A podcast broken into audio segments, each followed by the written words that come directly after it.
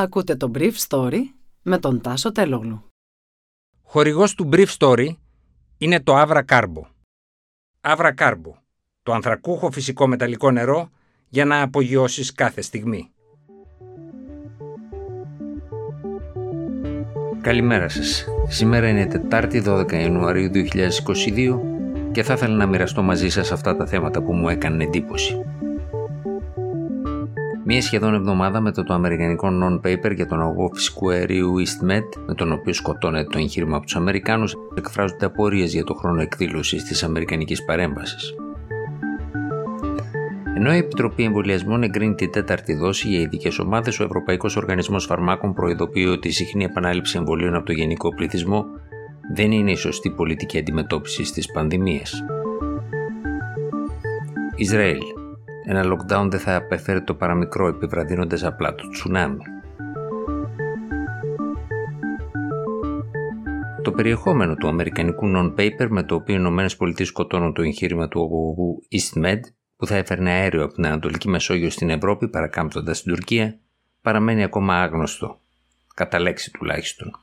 Αλλά όσοι έχουν διαβάσει το κείμενο συμφωνούν ότι ούτε οι επιφυλάξεις ως προς την οικονομική βιωσιμότητα του εγχειρήματος, ούτε οι περιβαλλοντικές ευαισθησίες των ΗΠΑ είναι οι λόγοι που τις ότισαν αυτή τη στιγμή να συντάξουν και να επιδώσουν το non-paper αυτό.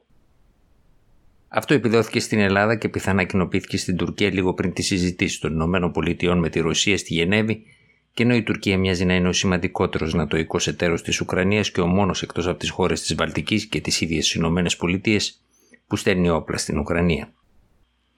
Πριν από δύο εβδομάδες, ο πρώην Υπουργός Εξωτερικών καθηγητής Ευάγγελος Βενιζέλος έγραψε στην καθημερινή ότι η ελληνική εξωτερική πολιτική ως προς την Τουρκία κινδυνεύει να αποκτήσει παρακολουθηματικό χαρακτήρα. Οι ελληνοτουρκικές σχέσεις, γράφει ο κ. Βενιζέλος, αλλά και το Κυπριακό διαθέτουν τον κίνδυνο να αποκτήσουν το 2022 παρακολουθηματικό χαρακτήρα. Να υποταχθούν δηλαδή στις εξελίξεις που θα διαμορφωθούν στο πλαίσιο των σχέσεων των ΗΠΑ και συνακόλουθα της Δύσης με την Τουρκία αλλά και αυτή η δύσκολη σχέση μεταξύ κρατών μελών του ΝΑΤΟ θα επηρεαστεί καταλητικά από την καμπύλη που θα διαγράψουν οι σχέσεις αφενός των ΗΠΑ και της Ευρωπαϊκής Ένωσης, αφετέρου δε της Ρωσικής Ομοσπονδίας, με αφορμή κυρίως τις εξελίξεις στην Ουκρανία.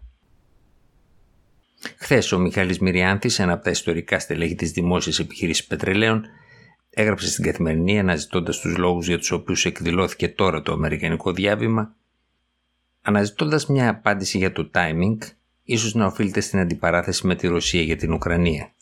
Ο Γενικός Γραμματέας του ΝΑΤΟ, συνεχίζει ο κ. Μυριάνθης, δήλωνε ότι το ΝΑΤΟ δεν θα επαναχωρήσει ποτέ από την προοπτική εισδοχής της Ουκρανίας, τονίζοντας πως ο κίνδυνος σύραξης είναι πραγματικός. Η Αμερικανική διοίκηση, καταλήγει ο κ. Μυριάνθης, δεν έχει την πολυτέλεια να αγνοήσει τον δεύτερο μεγαλύτερο στρατό της συμμαχίας, εξού και το non-paper είχε μουσική στα αυτιά της Τουρκίας.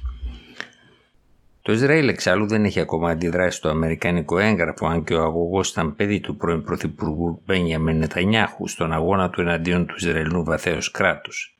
Στην προσπάθειά του να δώσει μια διεθνή σημασία στο κοίτασμα Λεβιάθαν, ένα τμήμα το οποίο θα μπορούσε να εξαχθεί στην Ευρώπη. Μετά την αποχώρηση Νετανιάχου, δεν είναι βέβαιο ότι η νέα Ισραηλινή κυβέρνηση ασπάζεται αυτή την οπτική.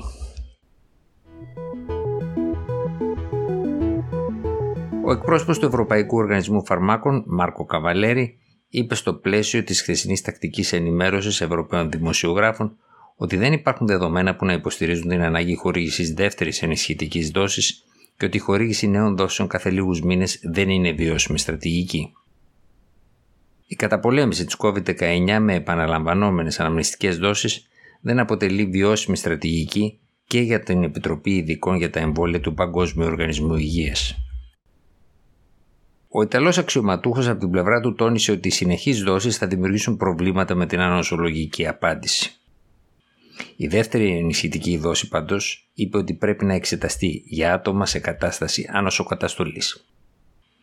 Την ίδια ώρα η Εθνική Επιτροπή Εμβολιασμών στην Αθήνα έδινε το πράσινο φως για τη δεύτερη αναμνηστική δόση ακριβώς αυτά τα άτομα, δηλαδή τους ανοσοκατασταλμένου.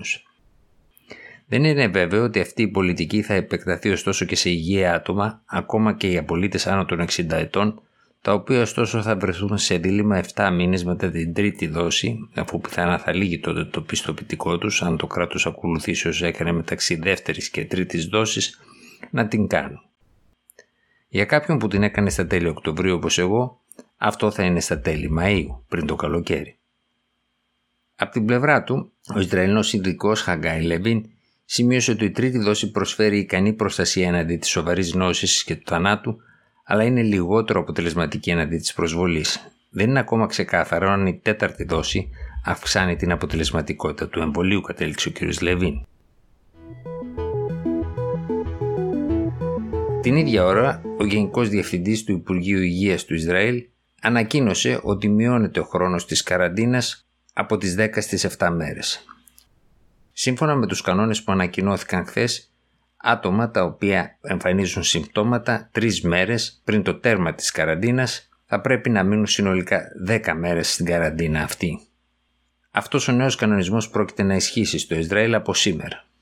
Ο Γενικός Διευθυντής του Υπουργείου Υγείας, καθηγητής Νάχμαν Άτς, είπε ότι το Ισραήλ αποφάσισε να μειώσει το χρόνο της καραντίνας, καθώς διαπίστωσε ότι οι πιθανότητες για τη μόλυνση ενός ακόμα ατόμου με τη νέα παραλλαγή όμικρον, που είναι πολύ πιο μεταδοτική, είναι πολύ μικρές μετά από αυτό το διάστημα.